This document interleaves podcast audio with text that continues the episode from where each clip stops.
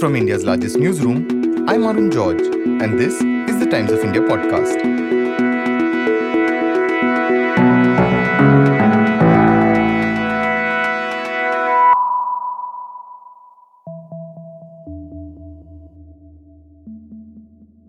We were, all of us, disturbed and shocked by the 15th film, by the movie Kashmir Files, that felt to us like a propaganda vulgar movie, inappropriate for an artistic competitive section of such a prestigious film festival.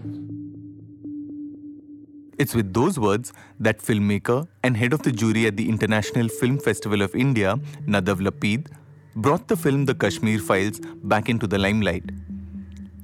Lapid faced condemnation from the Israeli ambassador in India, the film's maker, the film star, and people on social media.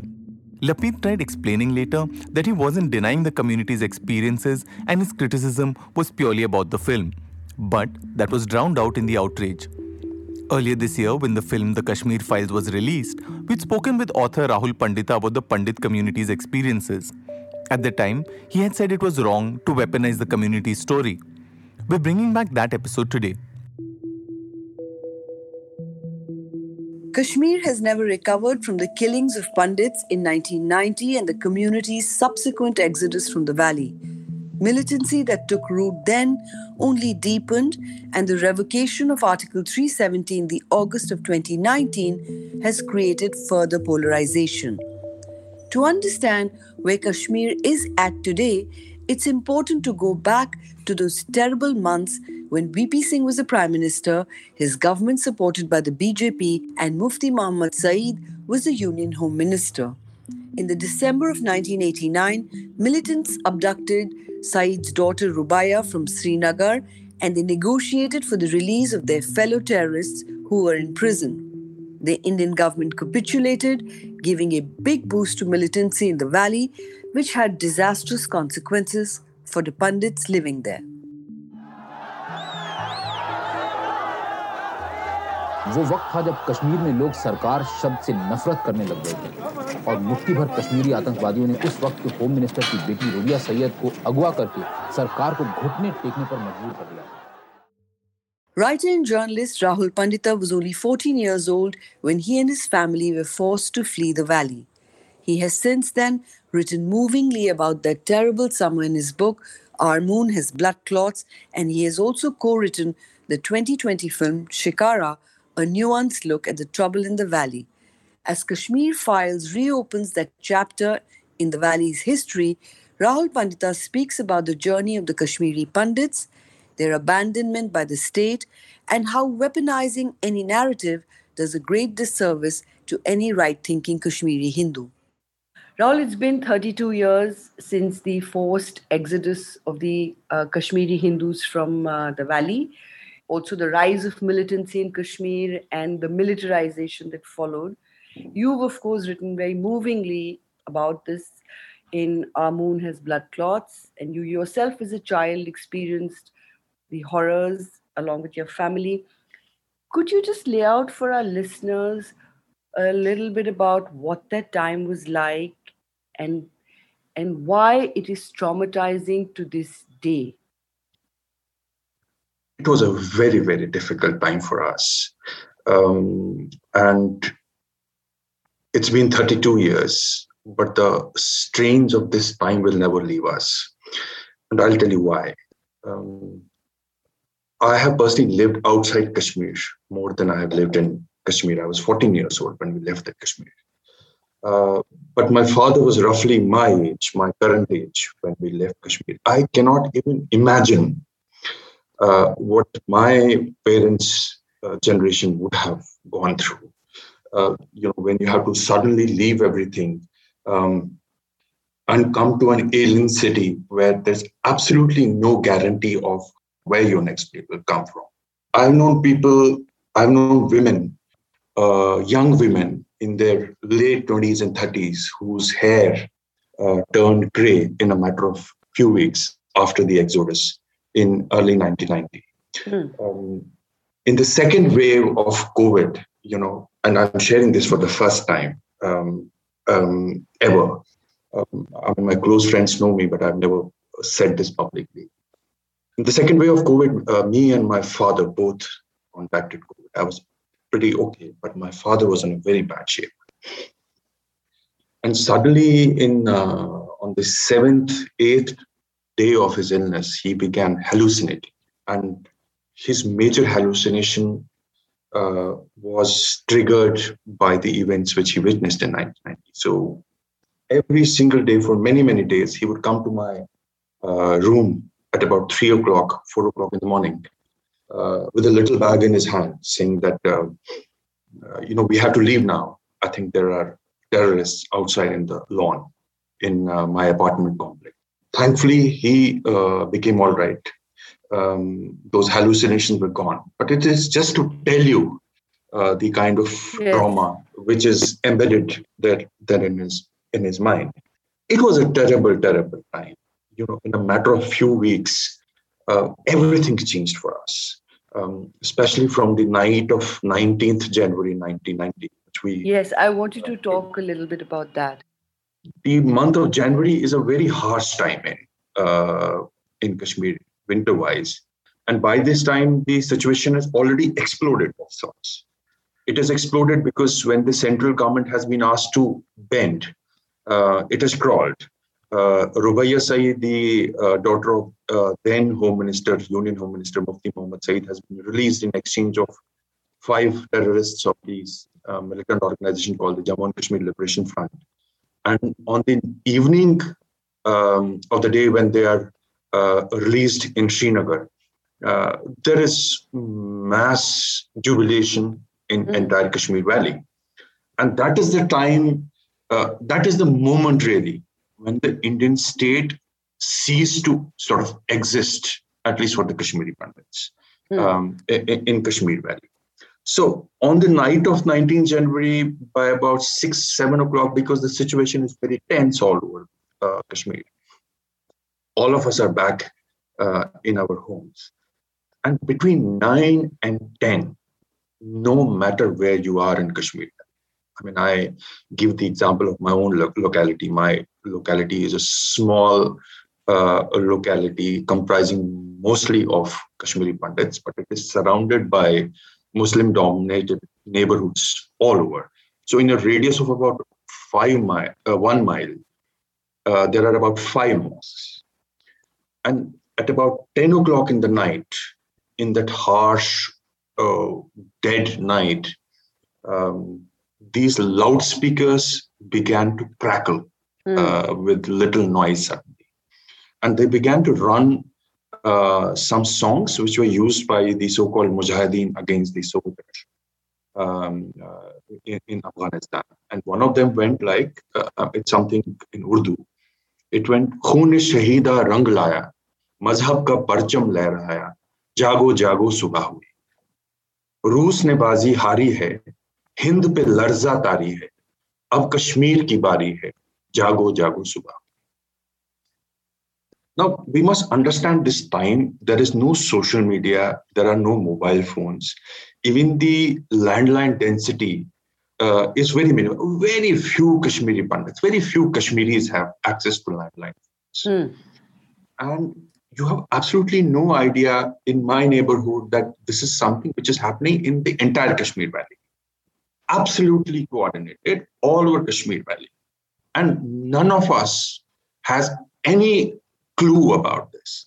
And in our home, we think that this is something which is happening only in our immediate vicinity. Now, there's a huge center of border security force right behind my house. But they are so scared themselves, they are so unsure themselves, that they're not coming out. They've just put a lot of flash lights outside their camp so that their camp is not attacked. And if it is, they will be able to save it. But otherwise, they are not venturing out. So the Kashmiri Pandits are left on their own. There is no civil administration. There is no police administration. And these slogans become more and more dangerous for us in a matter of few minutes. One slogan which makes us extremely nervous and turns us into mental wrecks is one slogan in Kashmiri, which I would also like to translate for you. It said, Pakistan,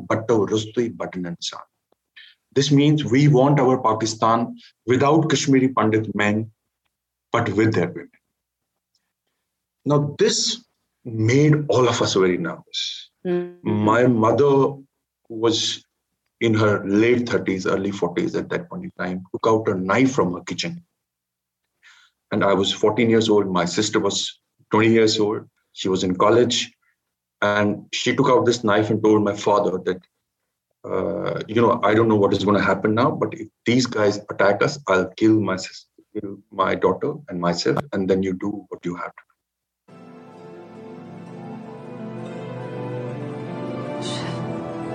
कौन है?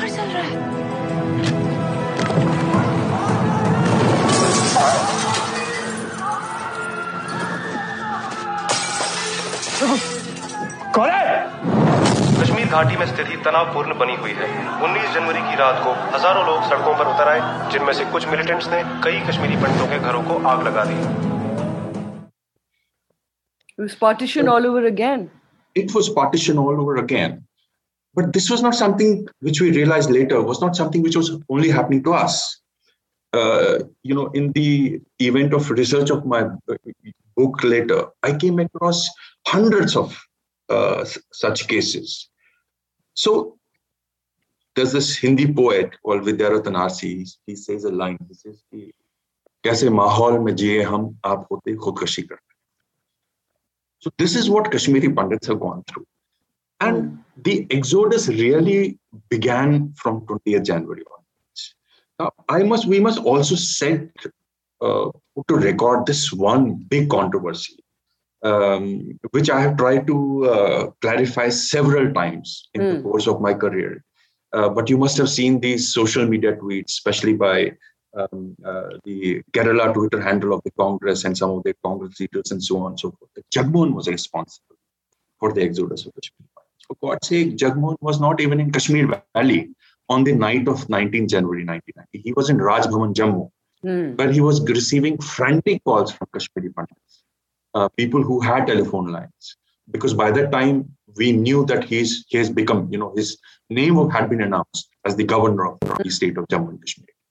So some of us were calling him frantically, not only him, but many other bureaucrats, including the Union Home Secretary, because some people had, those phone numbers, and they were calling everyone they could on that particular night, because we thought that we're not going to live through that night. And then, by this time, the killings have already started. And then, by April, May, almost every single day, one or two Kashmiri Pandits are killed on an average. And in the next few weeks, the exodus of the Kashmiri Pandits is complete. Now, the bigger problem, and now, who are these people who are killed? It begins with the killing of prominent people like judges or small-time politicians. There's this another untruth said, we only killed the so-called state actors. State actors meaning, politicians and cops. There are teachers, there are engineers, there are chartered accountants, there are government officials, there are housewives, there are children, there are poets, there are doctors, there are nurses who are killed in this frenzy of sorts. In a matter of few months, almost 700 Kashmiri Pandits are killed. But for me personally speaking, at least 15,000, 20,000 people died. They got killed. And you'll ask me how. Because in the first few years after the exodus, most of us were living in a place called Jammu, in absolutely hostile conditions. The weather was detrimental to us. We did not know what to do with that harsh summer. We used to live in torn UN refugee tents on the outskirts of Jammu, on barren pieces of land infested by snakes and scorpions. I know so many people, thousands of elderly people especially, died of sunstroke in 1991, 92 especially. They died of depression. They died of snakes and scorpion bites. And these people would not have died had this so-called exodus not happened. In the highly surcharged atmosphere, as Jagmohan moved from one success to another, he got branded anti-Muslim and pro-Hindu. Prime Minister V.P. Singh had a complex problem on his hands. If Jagmohan continued, international opinion, particularly of Islamic countries, could have turned pro-Pakistan. Indian Muslims may have also got alienated. On the other hand, Jagmohan's removal would have been a definite setback to the momentum gained against terrorists. In the end, Jagmohan had to go. The absence of the state is remarkable because, as you said, that there were people who were trying to call the governor's office, bureaucrats in Delhi. What was the experience like with instruments of state? From late 80s onwards, intelligence reports are regularly going to New Delhi about the fact that hordes of people, young Kashmiri Muslims, are crossing the border and they're coming back with arms and ammunition. There are IB reports, Intelligence Bureau reports, that weapons, especially guns, are being smuggled by sticking them to the bellies of cattle, which the Gujar herdsmen. The first Kashmiri Pandit killing happens on 14th September 1989. A political activist by the name of Tikalal Taploo is assassinated outside his house. This happens on 14th September 1989.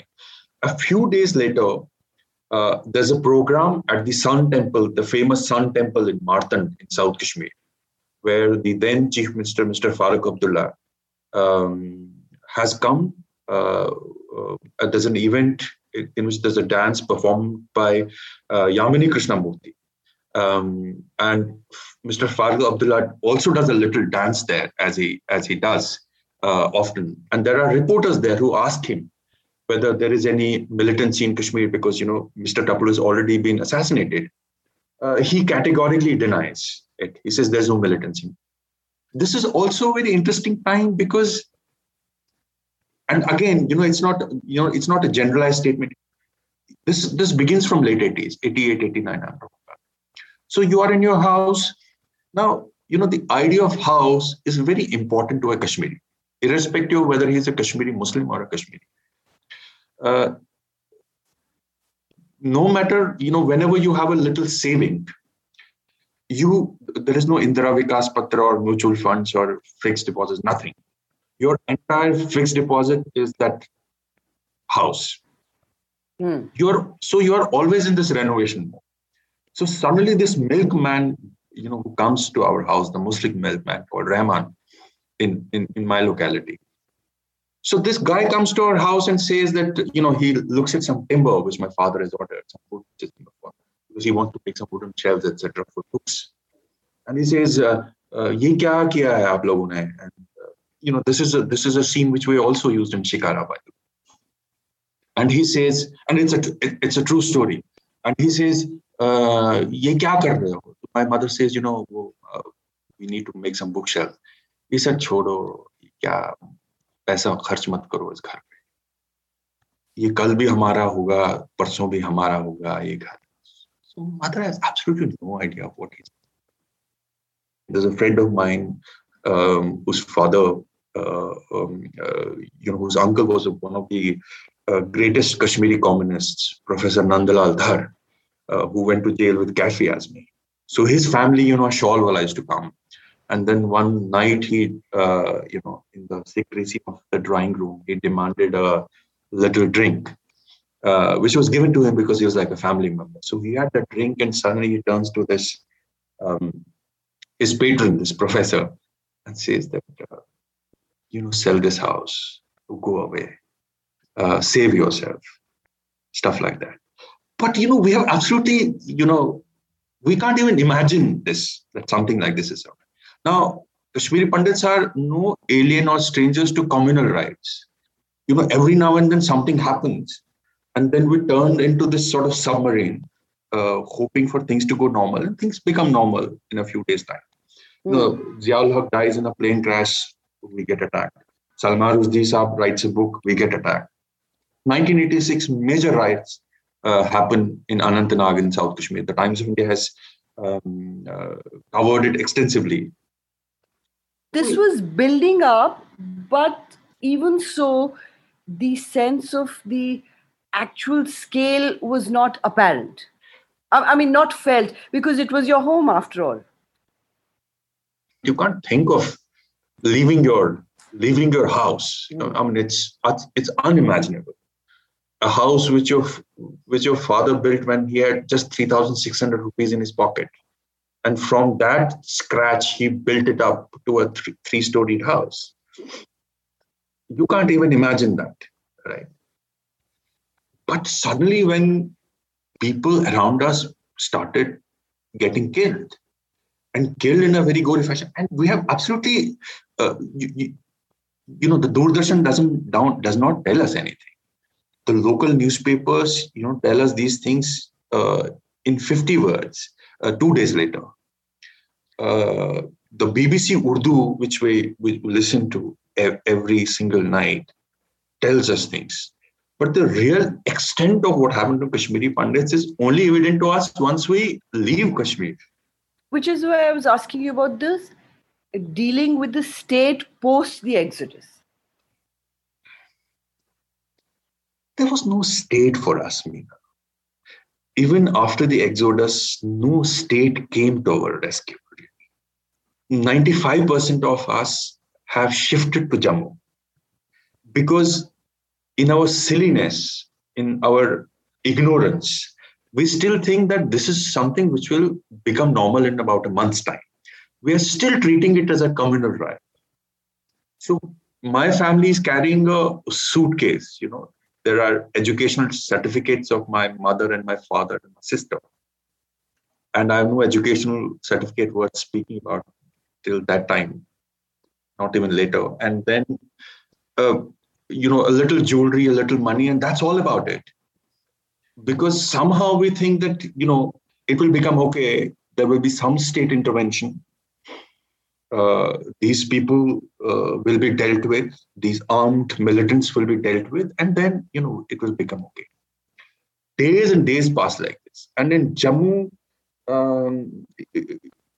because now there's an economy for these rooms. And there are very, very few rooms available there. So sometimes the house owners, what they do is they just vacate a cowshed, just put a cheap blue distemper over it, and then put it out on rent for 400 rupees, 500 rupees to Kashmiri Pandit families. This is how we live without any state intervention. Mr. Rajiv Gandhi comes, he visits Kashmir. This is March 1990, we're talking about now. By this time, refugee camps have been established in Jammu. Many people are expecting him to visit a refugee camp, but he does not visit a refugee camp. And the apathy really continues like this. In those days, we used to get a pittance of 500 rupees and a little rice. By the way, for that pittance also, we received taunts from our erstwhile neighbors in Kashmir. And they used to say, in those days, they used to say, Ram Naam Sat Hai, Paanch Sat to Bat Hai, which means Ram Naam Sat Hai, ab Kashmiri Panditon ko 500 rupiya aur bhaat khana mil raha hai. So these taunts did not go even after they killed us there. Now you see the there's a certain response which you sometimes see coming from a Kashmiri Pandit man on Facebook, on Twitter. There's a certain rabidness in it. We must understand where this rabidness is coming from. This rabidness emanates. I'm at the receiving end of this rabidness from my own people sometimes. But I understand this rabidness. This rabidness emanates from these 30 years of bitterness, apathy. And then you had the experience of the new generation kids, who went boys and girls who went to colleges in Delhi University and in Jamia and so on and so forth, where this young Kashmiri Pandit kid would approach his or her teacher and say that, ma'am, I want to do a dissertation on the Kashmiri Pandit exodus, or the health issue the Kashmiri Pandits are facing, or the post-exodus, post-exile literature from Kashmiri Pandits. And this ma'am, some professor wearing her Fab India kurta would say, no, let's not go there. This is all hyped up and only 89 Kashmiri Pandits died. And this was all done by Jagmohan. This will lead to too much bitterness. Let's speak about reconciliation. And, the Kashmiri Muslims have suffered far more. There are these unmarked graves. There is Gunanposhpura, there is Shopian. And so on and so forth. Let's talk about Manipur. Let's talk about, Kokrajhar. Let's talk about Naxal areas. Now these kids would return and speak to their fathers or their grandparents about it. So then, this bitterness became a collective thing. That nobody, this so-called liberal intelligentsia, always ready to, say these stories. But I said this somewhere in a Hindi essay. I said, "Jab Kashmiri Panditon ki baat aayi, to your eyes develop cataract. You can't see this. This is what we must understand now, Meenal, because I think a lot about these things. This is a very big reason why you are looking at this polarization in our country. Right? Many people will not agree to it." But the polarization, the bitterness really begins from the time when you deliberately start ignoring the Kashmiri Pandit issue in this country. You mentioned that Kashmir, the Pandits, the Hindus were actually also, they also formed a certain intellectual class, teachers, lawyers. That loss, what did it do to the Kashmiri society? This is a very painful conversation, Meenal. I wish I could tell you what it has done to our people. This is, more than the loss and damage of homes. More than the fact that my 76-year-old father is here, sitting in the room next to me, and he's hallucinating less than a year ago about militants coming to his home in Delhi, where he has a two-tier security and, coming to damage us. The fact that when old people from my community are about to die, they talk to their children about returning to what they call the Shahar. Shahar is always home. Shahar is Shahar. So Shahar for them is Kashmir, Srinagar. So, mujhe Shahar le jao. When we die, we say this to our kith and kin that, take us to our home. But more than that, what is personally painful for me is the loss of scholarship. The Kashmiri Pandit community, despite the fact that, people want to give you a completely different picture, that we were elites, that we were moneylenders, we used to run Indira Gandhi's government. The Kashmiri Pandit community is largely a clerical community. People who are government servants, this affinity for government jobs also comes from the fact that, we have faced this for a long, long time. And in our little wisdom, we understand that if you are a government servant, at least, you will get your salaries. So it is kind of embedded in our DNA that, you should have a government job. So most of us are, more than 50% of the government positions held by Kashmiri Pandits in Kashmir Valley were those teaching jobs. Even if a clerk who was working for, say, a Punjab National Bank when he or she would finish his job, he would go back to his home. And from some trunk, he would take out Tagore's Gitanjali, Faneshwar Nath Renu's Jalous, V.S. Naipaul, Carl Sagan, and read it. And then go back to counting cash or something the next morning. This scholarship is lost. I mentioned this really, really painful incident in my book. In the 90s, when Kashmiri Pandit left, I know this great scholar who died a few years ago. His name was Professor T. N. Ganjoo. He stayed back in Kashmir. And in the early 90s, he's going on a cycle. He used to teach at the university. He used to teach Hindi. He's going on a cycle and suddenly someone, he lives in old Srinagar, and someone stops his cycle and says, Panditji, what are you doing here? The books of your people are being sold in that tin shed. So he goes there, rushes there on his cycle, and he sees this man, one of his neighbors of sorts, who has gathered all these old texts and old books from the deserted Kashmiri Pandit houses and has put them on sale.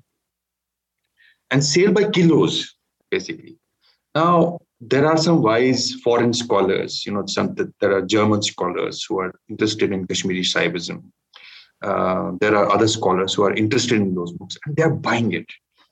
Now, this man goes and he says, I don't remember exactly the amount, but he says that to everyone else, I'll give these books 50 rupees a kilo.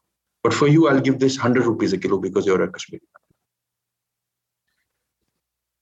And this guy has hardly any money left, but he has some money and he manages to salvage two books.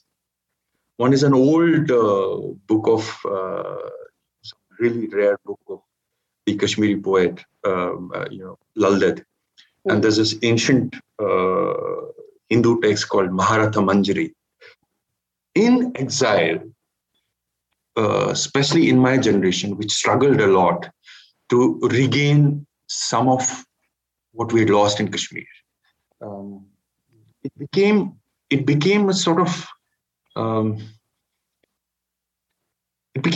frenzy of sorts for us to make a big house, then a bigger house, buy a small car, then a bigger car, as if it had what we lost in Kashmir had left a void in us.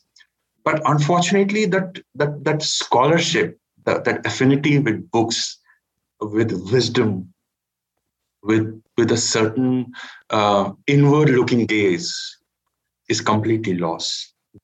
Now you have Twitter, now you have Facebook, where you are going from one Twitter handle to another. You are not ready to spare anyone, including someone who wrote the only authoritative book on the Kashmiri Pandit exodus.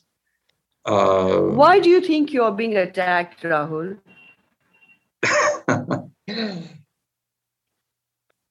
I think it's the same bitterness when they see something which, I think I told a BBC reporter a couple of years ago, they want to see the truth in its completely naked, raw form. The reason why a current film has become so popular, I can't say about others, but about Kashmiri Pandits, is that it's an emotional catharsis of sorts for them. They are kind of reliving that life. It happened when my book also came out, but books have a limited audience. The impact of a film is much, much bigger than a book can ever be. That is what is happening. And then this bitterness where sometimes I write something about Bastar, and then there are these people who will attack me and call me because they don't even know what a Maoist is. They don't even know how to spell Maoist. In most of the time, they will call me a Maoist, M-O-I-S-T. So it's funny, but it's also sad. It's sad because I tell them, if my story, if my life story has taught me something, it is that you should have a little empathy for people who may be gone, who may have gone through similar circumstances. Now, you have absolutely no idea what I have seen in Bastar.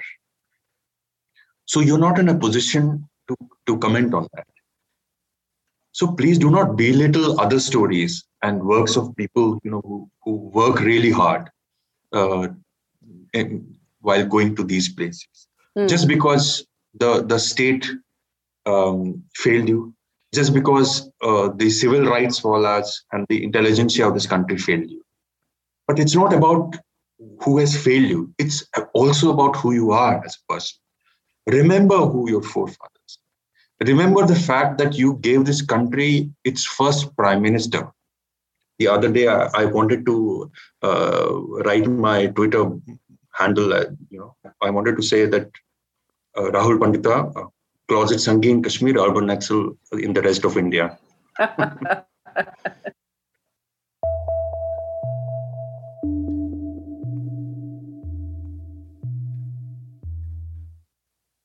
As Kashmir Files becomes the talking point, we are once again seeing disturbing visuals and hate speech, this time coming out from cinema halls.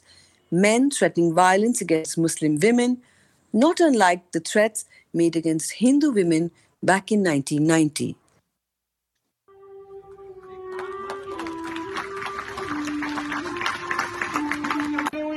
जो 20 साल 25 साल से कम है अगर हर लड़का एक मुसलमान लड़की से शादी करना शुरू कर दे तो 3 पीढ़ी के अंदर इनकी जनसंख्या आधे से कम हो जाएगी इनकी लड़कियों से शादियां करो इनके बच्चे पैदा करना कम करो हम यहाँ फिल्म देख रहे हैं वो अपने घरों में अपनी आबादी बढ़ा रहे हैं. I asked Rahul Pandita what the challenges are of telling a story about an issue that is deeply complex and equally painful across the board. I think at some point in time, it's also a thankless job. Because no matter how hard you try, there will always be people who will be unhappy with what you have shown. This way or that way. I have very closely followed some of the disturbing visuals you mentioned. And I'll say this. To that meaning, we must absolutely condemn it. We must absolutely speak about these things. Like I have always said this several times that the Kashmiri Pandit's story should not be used to weaponize. It should not be used as a weapon against this or that. But having said that, I think in this case, the onus is not on Kashmiri Pandits really to once again prove their secularism. Kashmiri Pandits do not have to be the alambardars or the flag bearers of the Indian state also. Give them 3 weeks of emotional catharsis without expecting anything from them in return. Let them at least stay in their houses and receive a couple of WhatsApp messages from their non-Kashmiri neighbors or colleagues saying that, boss, hume to pata hi nahi tha ki ye aap logon ke saath hua hai. Let them get at least some succor and nourishment, some nurturing from the fact that their voices, that their story is being heard. But that should not stop anyone else in this country, the Hindu majority in this country, to put their foot down and say, not in my name, boss. Not in my name. If you're, if someone is saying that no one should watch a film of Salman Khan and Aamir Khan in a cinema, and you're sitting on the front row eating popcorn, then shame on you. Someone should have the guts to stand up to this cowardice, this bullying. I said, no, not in my name.